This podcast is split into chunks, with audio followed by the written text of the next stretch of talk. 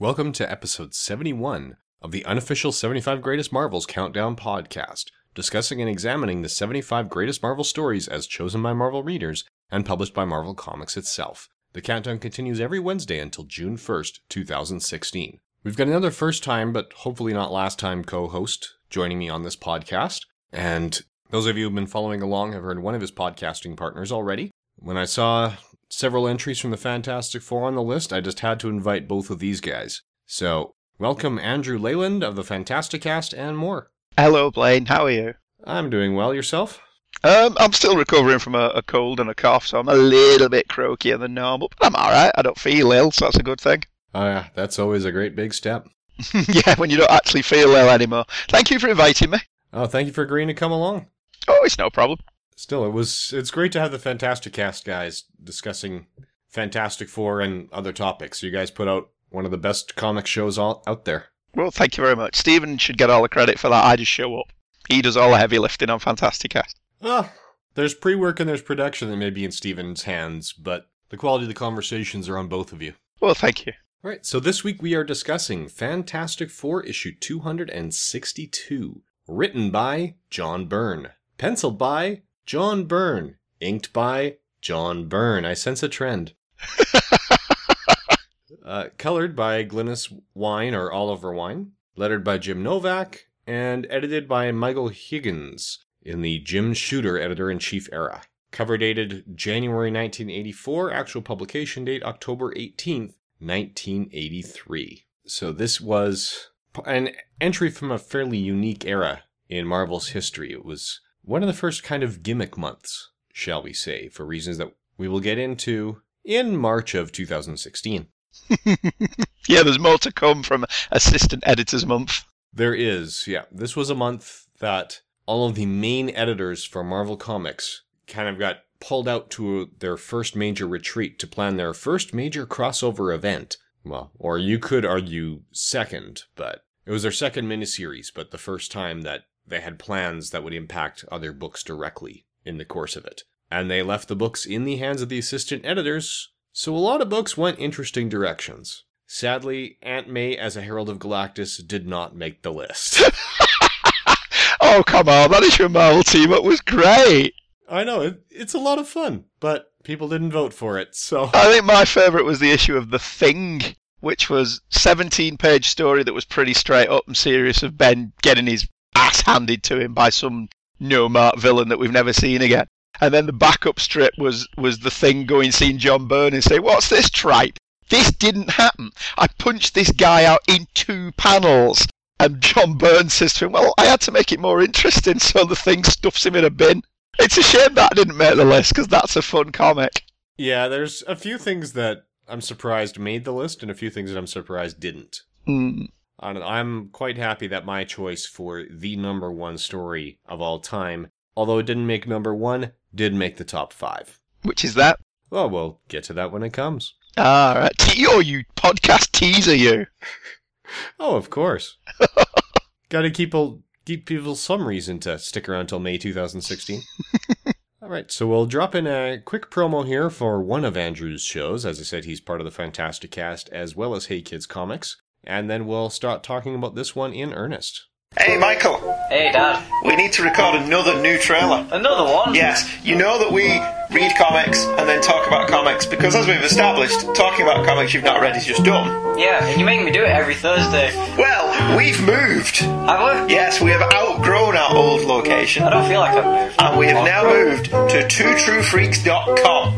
What was that again? twotruefreaks.com.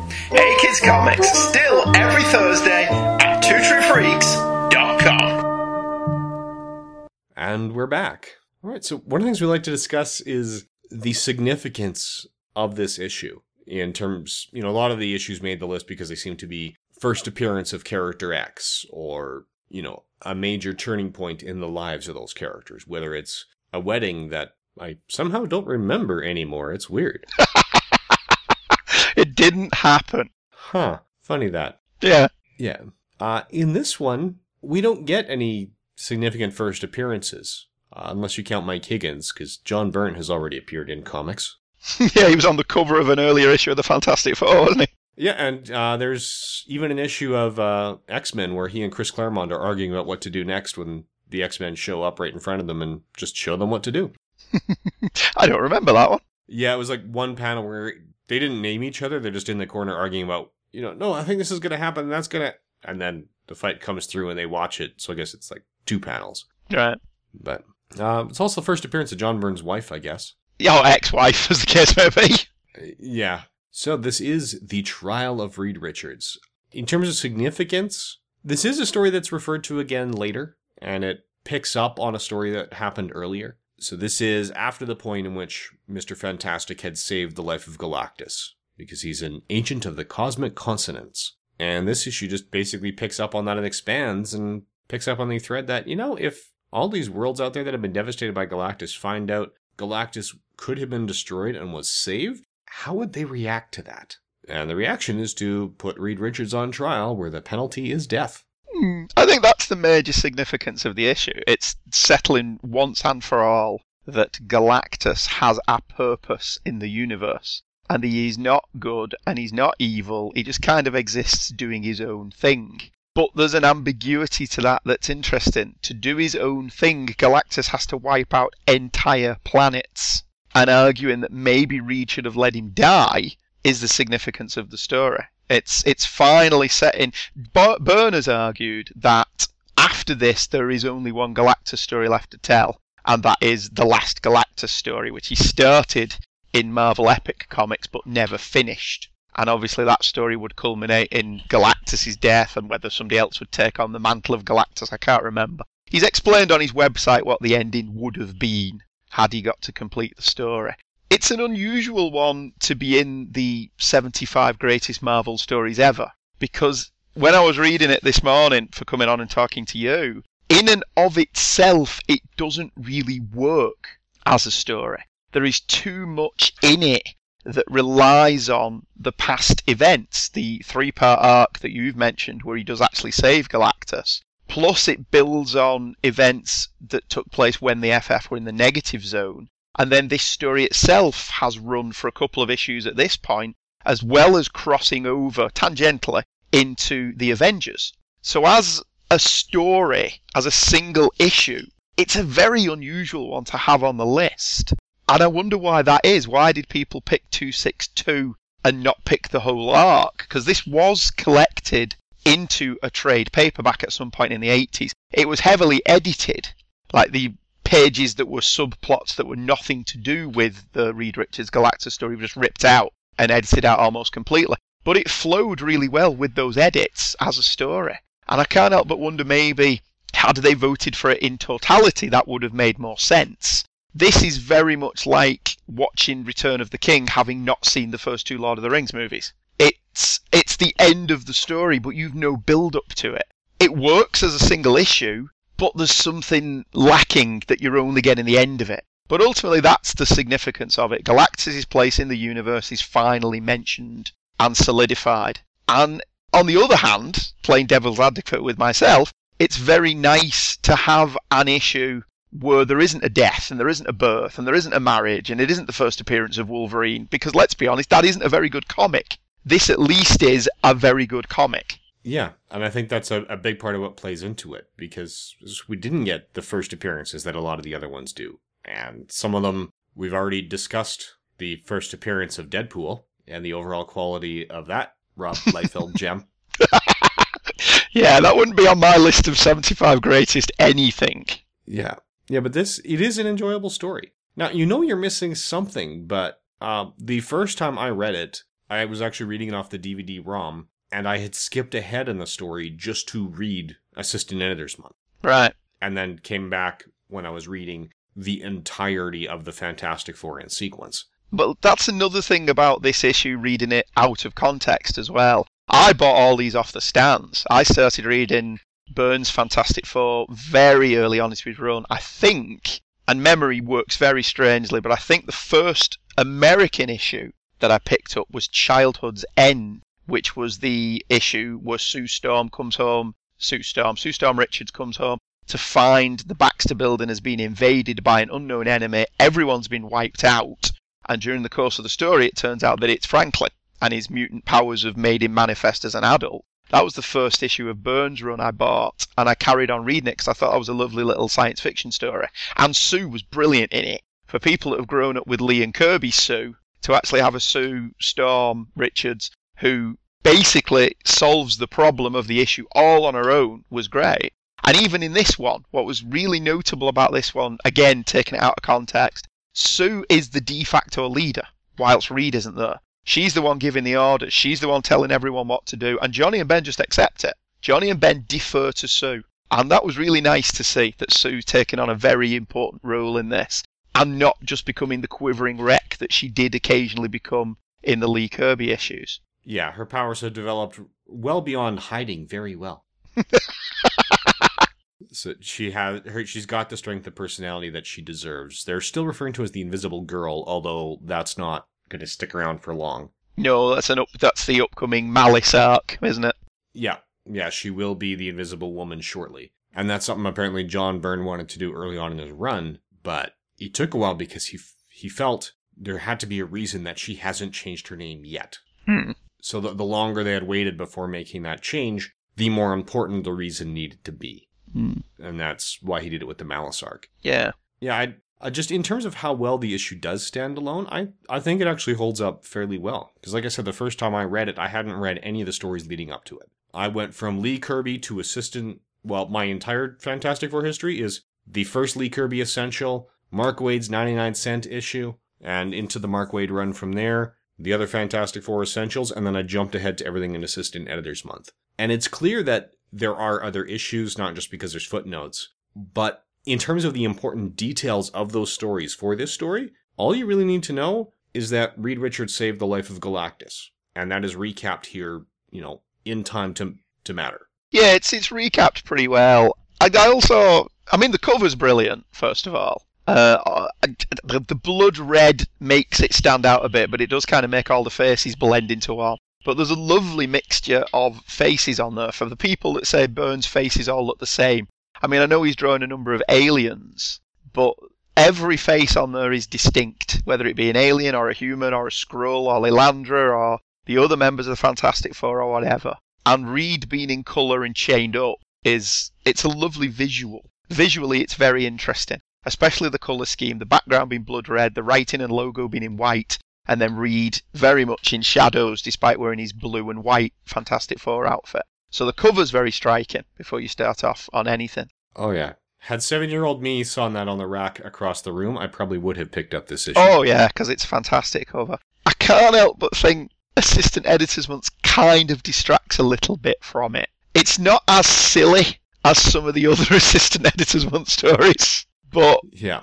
having John Byrne be there, as I don't know, it doesn't it doesn't take you out of the story so much uh, because the point is to bring you into it by putting somebody normal amidst this cosmic grandeur. It's supposed to be the gateway for the audience. I can't help but think maybe he should have resisted the assistant editor's month thing. Maybe it, to me that there is a bit of a, a d- disadvantage and an advantage to that. I mean, the disadvantage is it does pull me out of the story when you see the real people drawn as comic characters. Even though, as I understand now, that has been an established conceit of the book ever since Lee and Kirby tried to show up at the wedding. Hmm. Right, if not sooner, but it's been at least that long. What it does is allow a certain amount of shortcutted storytelling of having Reed already be at the trial when the story begins. So you don't have to try and show how these aliens show up and take Reed without the other team members resisting, Yeah. right? You don't have to show the story of how he gets there voluntarily because you know the other three, you know, even if he says, no, no, it's okay, I should go, I did this, I need to stand trial, you know they're not going to easily accept the idea of Reed getting put on trial for his life. So it eliminates the whole question of how did he get there, how much resistance was there, and that probably would have taken up more pages than we have for this introduction here. Well, Reed's already gone missing earlier on in the book. There's a couple of issues prior to this, I think. Didn't he go missing in an issue of the Avengers? I'm trying to remember how it worked out. I'm sure he was he was in the Avengers doing something and he went missing because it's not in this issue, so it must be in an earlier one. Sue goes to the Scarlet Witch in trying to find where Reed's gone to. Nobody knows where he is. and then she has an adventure with the Submariner, which crosses over into Alpha Flight, and then you finally get this issue with the Fantastic Four. So I'm, I think Reed just disappeared earlier on, and everyone's trying to find him. I can't quite remember the sequence of events. It's something like that. I know there's a crossover with Alpha Flight around here somewhere. So that may be why they couldn't vote for the entire story, because there's too much cross pollination with the rest of the Marvel Universe going on. It's possible. I don't know. It could be, yeah. Or we get. Yeah, I'm just flipping back. Normally for these, I only read what actually showed up on the list. Yeah, which is fair enough, because this is what was voted for. Yeah, and I'm going through. Yeah, he's already gone in 260 and 261. 261 is the search for Reed Richards, and 260 is when they're working with Doctor Doom to fight against Terrax. So in when Titans clash. Hmm. I can't remember. I, th- I think he goes missing in the Avengers, but I could be wrong. It's been a long time since I read these. I do like that we get. Um, oh God, what's her name? The um, the automated robot who answers the Fantastic Four's messaging service. She has a name, and I can't remember what her name is. Oh, yeah. I can't for the life of me remember what she's called, but she's fantastic. There's a later yeah, I issue where say Roberta. Yes, that sounds vaguely familiar. Robert, Robot, Roberta, of course. There's a later issue where she takes out Paste-Pot Pete, who's trying to invade the Baxter building. She does it on her own. I think that's when they go to Secret Wars. But so she's great. It's nice to see her again. And Byrne brought back the Watcher as Kirby drew him with his huge baby head and tiny little body. And it looks like in this one, certainly on uh, on page four, I think three or four, page three, they're actually numbered. They've numbered the pages in the comic. Thank you. It looks like he's using Kirby's technique of using photo collages for the pages where the Watcher spirits John Byrne off to the trial. I can't quite make out what they are because on some of the Kirby ones, if you look at them, you can actually see what it is he's used. This just looks like a jumble of images, but it looks like a photo collage rather than art, and it's really well done. The colouring in this issue is really good as well. Yeah. Well, that's Glynis Wein for you. She was consistently great. Hmm. Even with the limited colour palette that she had available to her, the double page spread where you get the title of the comic, The Trial of Reed Richards, where you see the trial hall, is gorgeous. Mm-hmm. And it it establishes the mood and the tone because she, not only does she have it filled in, but she's got it filled in with just a little bit of pale yellow, Hmm.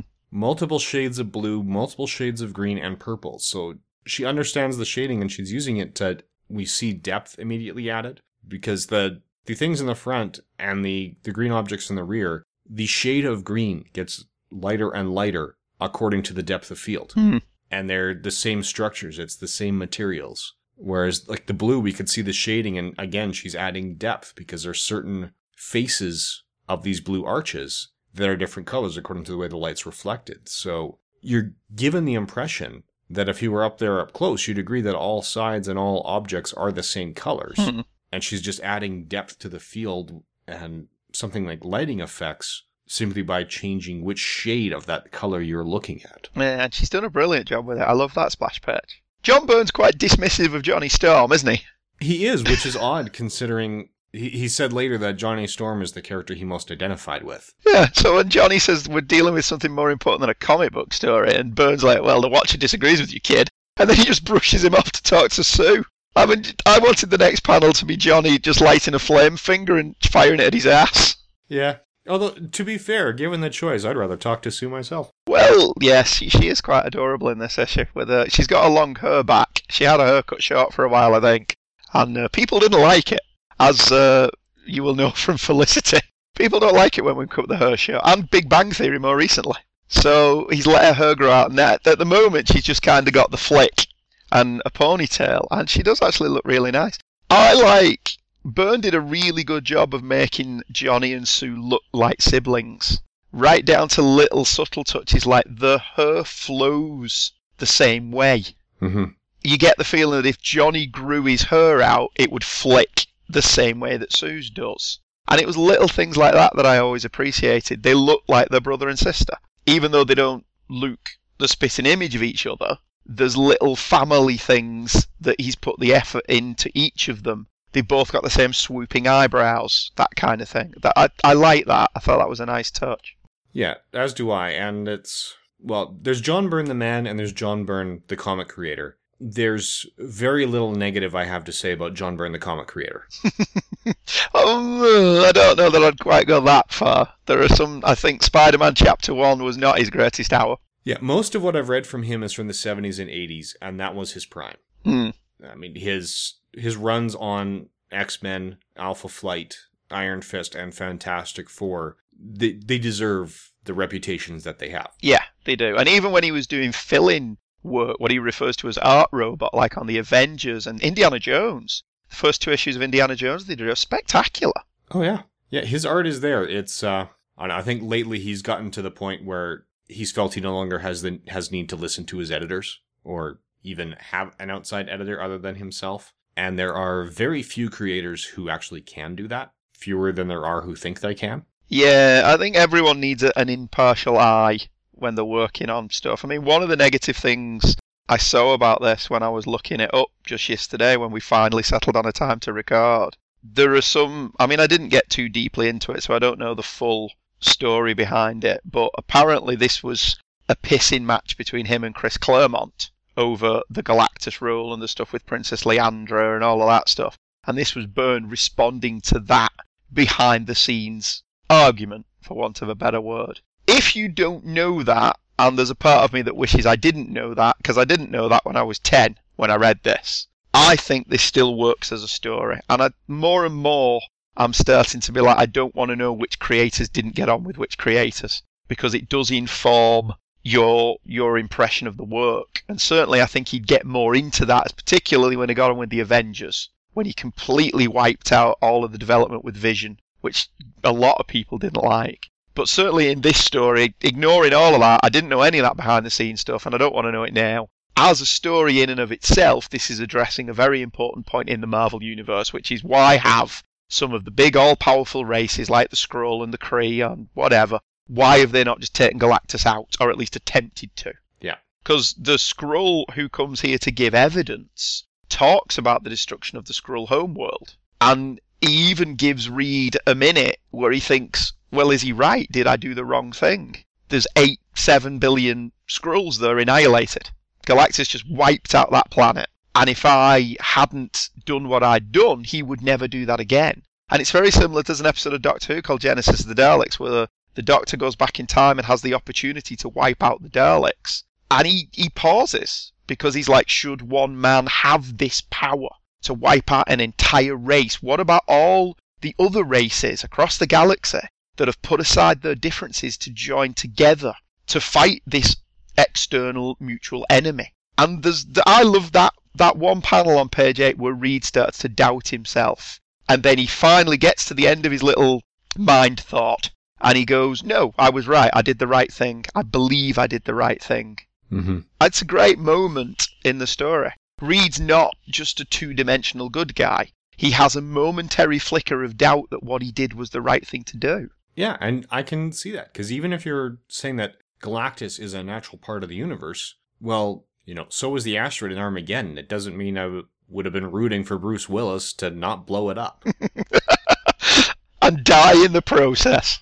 Yeah, I mean, we're talking Armageddon. I might have been rooting for it to land on some very specific characters, but yeah, it's it is there is still that question, even if this entire sequence is completely and utterly ignored when Mark Millar and Bryan Hitch take over. We do establish here that Galactus is an important and necessary part of the Marvel universe. Yeah, and there, and I agree with Byrne to an extent that there is only so many times you can do Galactus comes to Earth to eat us. There's only so many times you can do that story.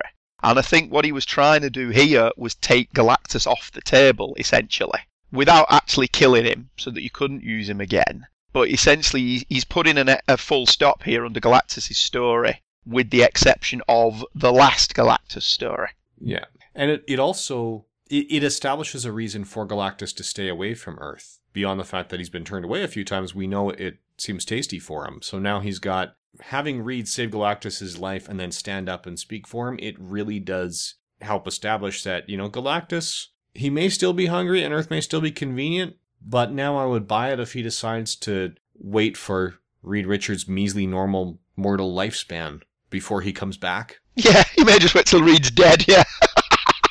I'd never thought about that. That's excellent. But well, that was yeah. There would have just been a missed opportunity for that during, I believe, the DeFalco era is the one where they they believed Reed was dead for a while. Yeah, no one gets out alive. Yeah, I think that was issue 350 or so. somewhere around there. A the the colouring again. Let's shout out Glynis Wein again, or Glynis Oliver Wein, or Glynis Oliver, whatever name she's going by at this point in history. The colouring on page nine, where Johnny flames on in front of the Watcher, is magnificent. Yeah, especially in contrast to the, the Watcher in the two panels previously. Hmm. Even comparing them, we see that the Watcher's got before Johnny flames on, he's got he's slightly shaded on the left side of his face. Hmm. During the flame on, he's entirely yellow. And then in the next panel where he hasn't flamed on and he's calmed down a little bit, the shading has shifted on the Watcher's head, even though the Watcher hasn't moved. That's how Hmm. much light Johnny's producing. And then he just makes Johnny disappear with a poof. Yeah. He's uh, yeah, you need to go get a witness. And that's some we haven't gone through are the the witnesses that come up. We see Odin show up in reference to the Lee Kirby era of Thor and relating the history of Galactus as was revealed in those issues as Galan, the last survivor of planet Ta. I don't know how long to stretch that out. It's T A A. Ta! Yeah. So, you know, Galan had survived the Big Bang and the or the previous big crunch into the Big Bang that launched our universe, and having done so, it transformed him and sort of reconfigured his physiology. So, setting aside the physical scale of the universe after the Big Bang compared to the physical scale of Galan, you know, it actually seems to work. And that's, you know, what turned Galactus into what he is. And being there right from the beginning helps justify that no, he's a fundamental ingredient in this universe. He's got a role to play and always has. Hmm.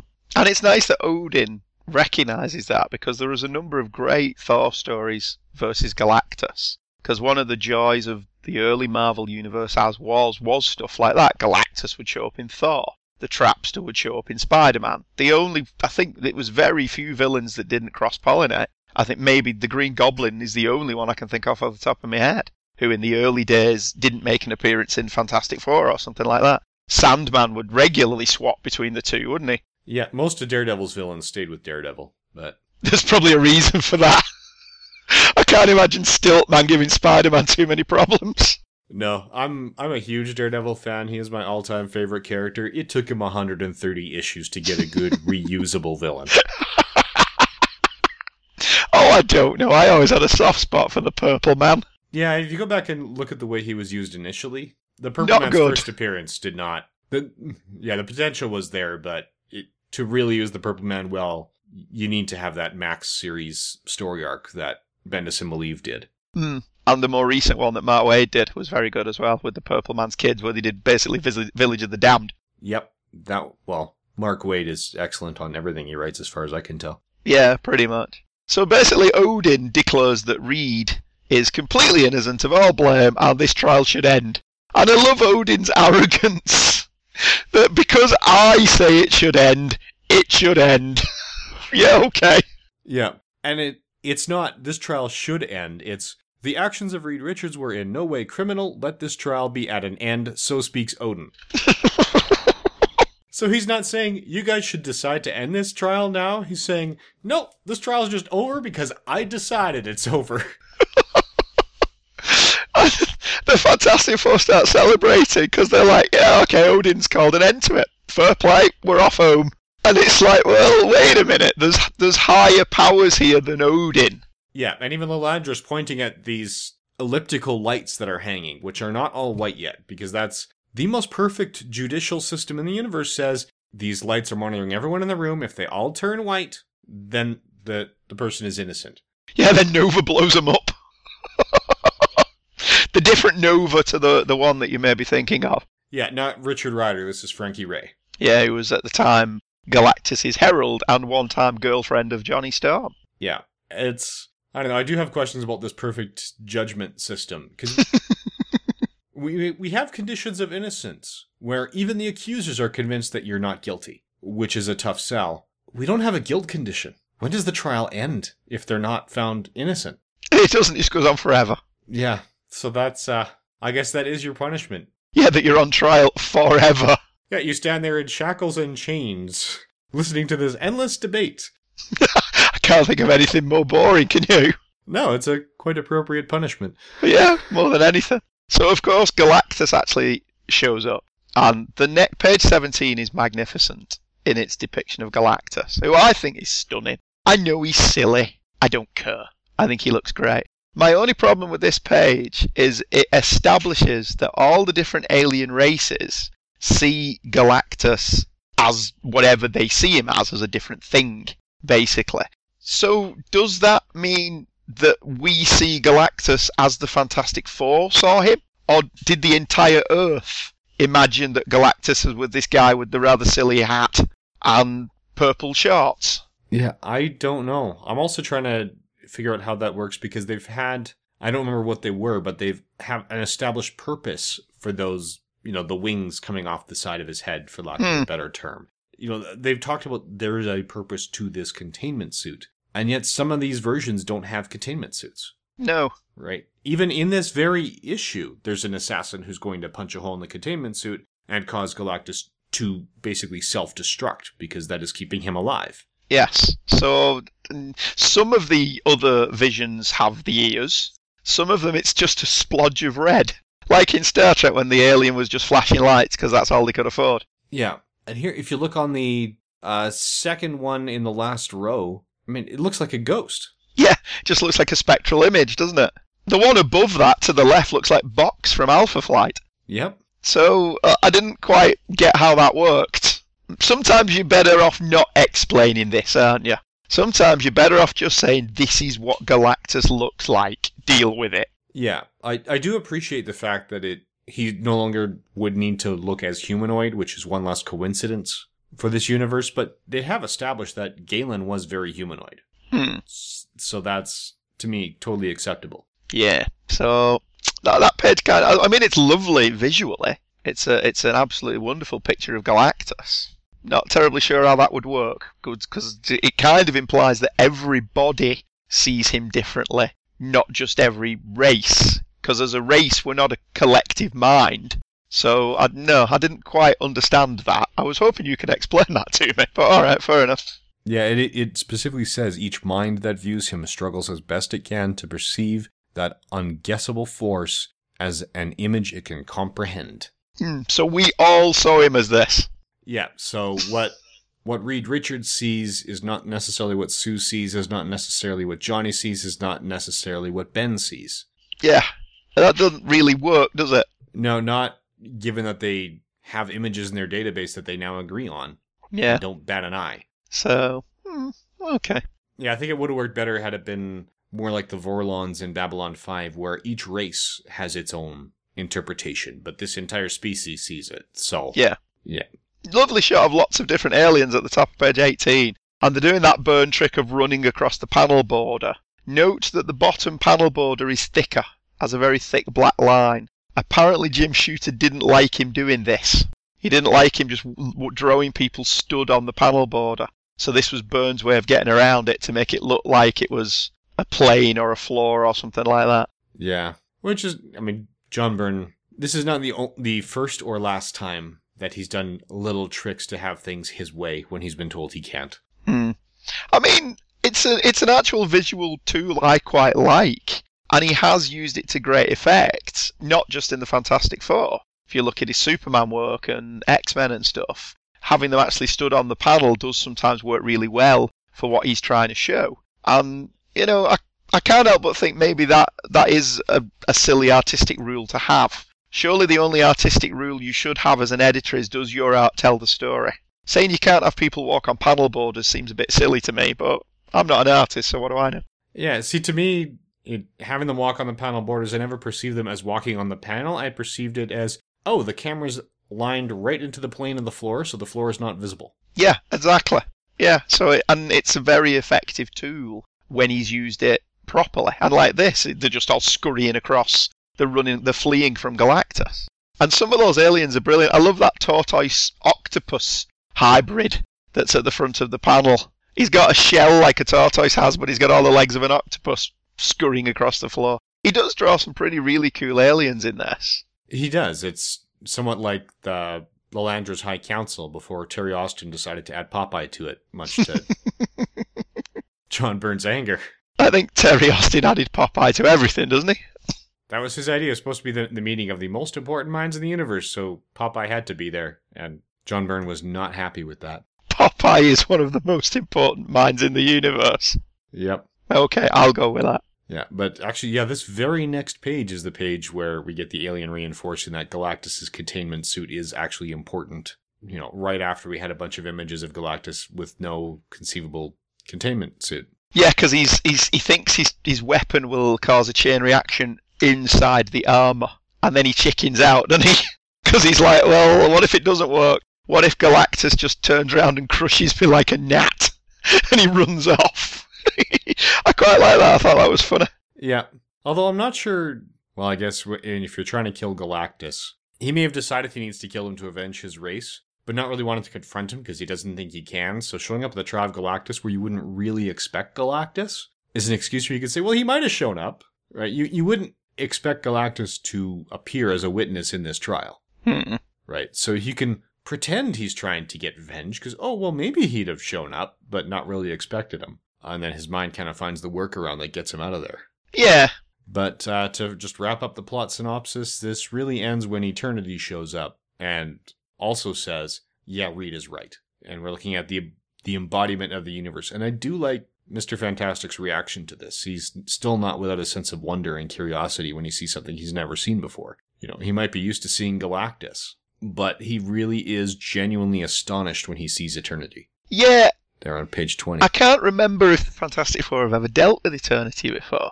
Because Reed says Doctor Strange has told me of him, which kind of implies story wise that they haven't. But yeah, Reed's an explorer, Reed's a scientist, so seeing somebody like Eternity would be endlessly fascinating to him. And Eternity's got such a wonderful design to him. Essentially, he's just a silhouette of a man. Scaramouche, Scaramouche, will you do the fandango? With um, the universe inside of him. And he's, he's got the vaguest outline of a face inside what looks like a huge helmet. I can't remember. Was Eternity a Ditko creation? Because that collar looks like Ditko. Yeah, Eternity was in my database right now. Yeah, he was rumored to be coming up in Strange Tales. Started hearing whispers of Eternity in issue 134. Still hasn't quite found him, but he, it was during the Ditko era of Strange Tales. There was a whole build up with the search for Eternity. Hmm. Uh, and then he shows up again in Doctor Strange. Avengers 173 and 177. Uh, he shows up. This is his next appearance. So Eternity hadn't been used very much at all. He'd gone right from the Doctor Strange to a couple issues in 73 and 77 from 1978 to here. Right, so he's not been around for a while. No. I know very little about Eternity. I, I think the only Doctor Strange stuff I've read is I've read Ditko stuff in the Masterworks, and then I skipped straight over to Roger Stern and Paul Smith's run, and that's pretty much it. That's the extent of my Doctor Strange knowledge. Yeah, I've got the first four essentials, and you've hit the highlights. Apparently, Englehart's run's good, but I've never actually read any of it. It is. That would be the, the next I'd put in line to line up there. Uh, if you really want a good Doctor Strange story, look for uh, Brian K. Vaughan's and Marcos Martin's Doctor Strange The Oath. I've got that as a hardcover graphic novel from a, a selection set that came out. But again, I've never actually got around to reading it, so I'll I'll read that because I've got a, I like Marcos Martin a lot. Yeah, and that's that is one of the better ones. It's uh, it seems like one of the purposes was to try to overcome editor in chief at the time Joe Quesada's objection to the magic, which is there are no rules. So it establishes rules, tells a great story about the choices Doctor Strange can make, especially related to Wong. I'm not going to get into a whole lot of detail, and I believe that's also the one that brings uh, Linda Carter, Night Nurse, back into an active character. Right, not Lynda Carter Wonder Woman. No. Linda Carter, student nurse, was running, well, before Lynda Carter, the actress, was known at all. Because Linda Carter, student nurse, had about eight or nine issues before it was canceled to make room for Amazing Spider Man. And then came back as four issues in 1970 or 71 as Night Nurse. Doesn't doesn't she play a part in in Bendis's Alias as well? Isn't she in that? Not in Alias, but she does show up in his Daredevil and Avengers runs. Right, I'm mixing them up. I do remember her interacting with either Jessica Jones or Matt Murdock. So the yeah, Yeah, I think she did interact with both. I think I think she shows up during uh, the period of, of Bendis's Daredevil when Jessica Jones, Luke Cage, and Danny Rand are all regular cast members, right. and it's with the same artist that he had on Alias. So yeah, it's easy to get the two conflated in your mind. Hmm, especially when you read them close together, like I did. Yeah, and they were plotted pretty tightly together as well. I think they were even being published at the same time at that point. Page 21 is another one of those headshots of lots of different alien races and the Fantastic Four just looking stunned by what's going on as Eternity shows up. Uh, It's another great page art wise. And again, let's uh, give Glynis Wein all the credit in the world for the colouring being gorgeous, especially on the background.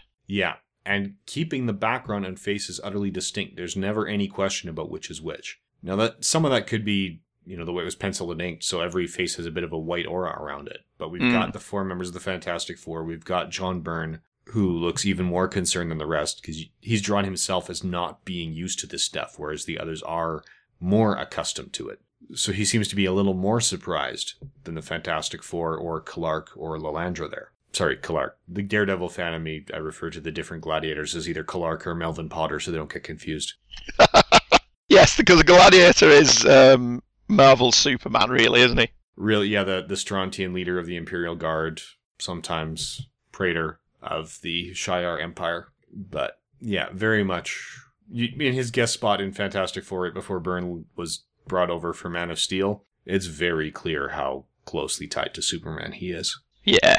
And he, he revisited that Fantastic Four cover, didn't he, as a cover for Superman? Yep. And you can paste them both together and it looks like Superman's taken out the FF, which is quite interesting. Yeah, that to me that that Clark guest spot, it reads like John Byrne heard it heard rumors that DC was ready to reboot, and that was sort of his job application for the Superman job. Hmm. And it got him the gig, so. Yep. And uh, we just end then, don't we? John Byrne's back at his drawing board explaining the plot to Mike Higgins. Mike Higgins was only editor of FF for about five minutes, so. Yeah. And the Watcher gives him that old Star Trek thing that, oh, no one will remember. It's all too much for mankind to contain that knowledge. Your, your brains are too puny. Yeah, and then we have the last panels, the only time in here that the art actually bothers me when Hmm. the Watcher's face is scrunched in the middle of this very wide panel, and it's his face has not been that small and that large a head for a long time, and at no other point in this issue. That the way his head has been drawn, we should see the sides of his head. Yeah, it just looks like his it just looks like his face has been stretched out over the entire panel, doesn't it? Yeah. Moisturize me. Yeah, moisturise me. That's exactly where I was going. And it's yeah, I I agree with you completely. And the fact that he's got no I mean he doesn't have eyeballs as it is, but the fact that his eyes are completely black, it just makes him look menacing. Yeah. Yeah, it doesn't quite work out. I think they're going for. I, I think he's going for ominous, right? Galactus will go on. The testing will continue until that distant day when he finds a world with power enough to stop him, to end for all time his cosmic hunger. Hunger. Well, he found that planet. They let him go, and you just watched the trial where they said that was a good thing. And then on that day, Galactus shall perish. On that day, let the universe mourn. So he is setting up though that there's there are very few Galactus stories left to tell, isn't he? Yeah. Although Mark Waid did find one. Yes. Well, I think there was a couple of Galactus stories after this. I can't remember any of note other than the Mark Waid one. Yeah, that's I think that's the most memorable one. And then there's Millar and Hitch where they killed him, and then there was absolutely no fallout of the fact that they just killed this essential agent of cosmic consonance, which is something that by the time that run came out, I had read every issue of Fantastic Four to date. And I don't want to get too off topic here, but suffice it to say, I believe Mark Millar is a huge Fantastic Four fan. What he loves about the Fantastic Four is not what I love about the Fantastic Four. Um, I don't think he's a big Fantastic Four fan based on what I read, and I didn't read all of it. I kind of gave up before he did. Yeah, it's I I don't know that I'll ever drop the Fantastic Four. I made it through all 16 issues of that, but it's he says he's a huge fan and he talks about what he loves about it and the fact that it's big concepts and they're going new places and they're going the, the way he sees it. I could see why he thought he was writing that kind of story, but yeah, there's so many elements of the Fantastic Four I love that he didn't touch at all. All right, so in terms of this, I think the only thing we have left is are there any deeper meanings to this, right? That's a bit of this podcast that I essentially stole from Mission Log. Well, if you're going to steal from anyone, Mission Log's a good place to steal from. Yeah, they do good work. They do. It's, uh, I love Mission Log, and it's a great show. So, are there any deeper meanings? Are there any morals or messages that come across in this story as well? Bad things happen to good people, and there's nothing you can do about it. Yeah, That's the moral of Galactus, isn't it? it really is. It's very much don't judge others. You're not them. You don't Yeah. necessarily know what's going on. Yeah. So we get that, and then the question: Why do we think it landed at this particular point in the tournament, specifically spot seventy-one out of seventy-five? I don't know, because I'm going to be brutally honest with you. I think there are better issues of John Byrne's run to put in here. Certainly, the other one that's in here is Hero, but that is kind of marred by being a Secret Wars 2 crossover. But it's it's a better single issue story than this one. Mhm. I think it the fact that Galactus's position in the universe is solidified in this issue is probably what gives it its its resonance and it's well remembered by people of a certain age, of which I am one, that were 10 years old when this first came out, and Byrne's Fantastic Four was the first book we read from the stack of comics that we brought home. I think that the first Galactus story that he did was better than this one in terms of a single issue. I think Terror in a Tiny Town is a better single issue than this. The fight with Galactus from uh, Galactus, Gladiator from 249 is a better single issue than this. I, I think the Malice arc is probably more memorable than this is. I don't I don't really have any great profound insight as to why this one was picked as a single issue. I, I, I couldn't tell you. I wouldn't have picked it as a, a John Byrne pick, but I mean, it is good, and I thoroughly enjoyed it, and I think his art's brilliant in this one. He's not got that thick, heavy line to his inking that he sometimes has. And some of the, the background work is very detailed in places, and there's nothing in other places, but that's because there's a lot of word balloons. And Glynis Oliver's Wein's colouring's brilliant. As a single issue, I don't know. I honestly don't know why it's there. Yeah, it as you're saying, it is enjoyable, but is it this enjoyable? Like, Yeah. I mean, like you said, there are better single issues of the run. Part of me is wondering, do people remember it more fondly if they're reading more of the line? And come Assistant Editors Month, this is the one book that felt like it was still on track for the big plan. Yeah, there's there's no. I mean, I, I don't know because it was Assistant Editors Month where we got the kid who collected Spider Man. So there was not really a lot of silliness to the Spider Man Assistant Editors Month. I can't remember off the top of my head, to be honest with you. But I don't know. I honestly don't know why this is there. It's. I don't know that I'd put this in the 75th, 75 greatest stories ever told, but I wouldn't put Civil War in there. So what do I know? Yeah, and it was the the kid who collects Spider Man. That was the Assistant Editors Month of Spider Man. See, so that is an un, undisputed classic. I, I assume that that is on the list. It is. Good. There it is, uh, number 17. Right. So yeah, that's that's pretty high up. I can live with that. I think that's where it should be. I don't know, honestly. I think Hero deserves to be on here, which it is, even though it's a Secret Wars 2 crossover. But I think there are better Byrne issues of the Fantastic Four than this one as single issue stories. Yeah, I think there's also better non Byrne issues of the Fantastic Four. I could point to a couple Waid Wieringo issues. Yep. Particularly the one you've mentioned, the nine cent one. Yeah, that 9 cent issue. That is a, a great kickoff. That should. I'd like to see the Fantastic Four return to TV as an, an animated half hour format, and that be the pilot. Yeah. They're drawn in the style of Mike Moring- Moringa, who was genius. He was fantastic. Yeah, we lost him far too early. Yep. Yeah, the early issues of Jonathan Hickman's run or the end of Jonathan Hickman's run, a lot of that, even though he was doing like kind of sort of one shots, those one shots are definitely pieces of a bigger puzzle. But he's his overall run, I really enjoyed. Fantastic Four Annual Number One. Yeah, I don't think makes the list, does it? no, no, there's not that many entries of the Fantastic Four. I think Fantastic Four Annual Number One is better than this, and certainly has a more historical place in the Marvel Universe. So yeah, I don't know. I can only assume that the age of the people voting on this skews to be my age and younger. Certainly for Civil War to be in there, it certainly implies a younger readership than me. But Yeah, what we have discussed in the past is it does appear as though a number of the people who are voting, just for some of where some of these which stories are showing up, where they're landing, I think the recent spate of Marvel movies has brought in new readers. Hmm. We seem to have a disproportionate representation of Marvel event books from that era. Prior to that, the events we have, we basically have Secret Wars and Infinity Gauntlet. But then post that, we've got House of M, we've got Civil War, we've got Annihilation, you know, we've got Secret Invasion, we've got Avengers versus X Men or AVX. yeah, There's a lot of these that have been showing up. Planet Hulk. Planet Hulk's in there. I think World War Hulk's better than Planet Hulk. Yeah, Right, yeah, because I've found a list. I found your list. I'm just scrolling through it. Yeah, it, it does seem to skew. It is the memorable issues, like we said. You know, the first appearance of Wolverine is not a great comic, and the the more recent events. So you do look like you're skewing towards it being the age range being the people that were reading this when it came out as a kid in the 80s, and the the Marvel movie people. Yep. But uh, yeah, as far as the Fantastic Four representation, there's today's issue. There's Hero, which Andrew has already mentioned, is coming up uh, in slot number 40. We've got the Galactus trilogy at spot 23, and Fantastic Four number one takes spot 14. Hmm. Yeah, I'm very surprised annual number one's not on here. I really am. Yeah, annuals one and three, I think, right? Because the Fantastic Four annual number three wasn't that Bedlam at the Baxter Building? Oh yes, I think it was. Yeah, yeah, and the marriage. Yep. So yeah, very surprising. Yeah, that Birth of Franklin, I think, has a place. You could argue for the Birth of Franklin as the first time these characters actually, you know, established as a family and move forward, right? They have a kid, and that kid is still a rather significant part of the Fantastic Four story. Yeah. Do you know what would be an interesting idea? As podcasters, we should all get together and do our own top 75 stories and see what kind of crossover there is. Oh, World War Hulk is in. Yeah. I think that'd be an interesting show. Well, we'll see how insanely stressed I am when I get to the run of these 75. when all this is done.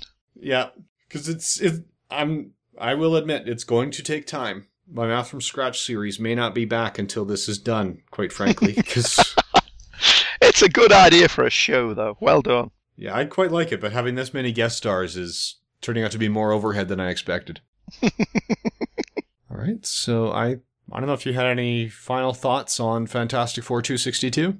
Uh, no, it's a good issue. It's a good culmination of the Galactus story that he has been running for a while. It's structured completely different to how stories are structured nowadays, which is why I'm I'm a little bit confused as to why this one issue was picked rather than say the three that preceded it, the search for Reed Richards and Reed disappearing, and like I said, maybe just crossing over into Avengers and Alpha Flight was too too much for them, so they just picked this one issue. It does seem like an odd Byrne issue to pick. Like I say, I think Terror in a Tiny Town is better than this.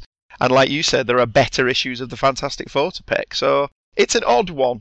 I'm not going to say it doesn't deserve to be here because it's nice to have a story in this list that does seem to have been picked on merits and, rem- and fond memories rather than somebody died in this issue or somebody made the first appearance in this issue, which seem to get voted for irrespective of the quality. And again, you can argue the quality of the first appearance of Wolverine, the first appearance of the Punisher, all of that stuff. So it's nice to have an issue in there that does seem to have been picked for honest reasons.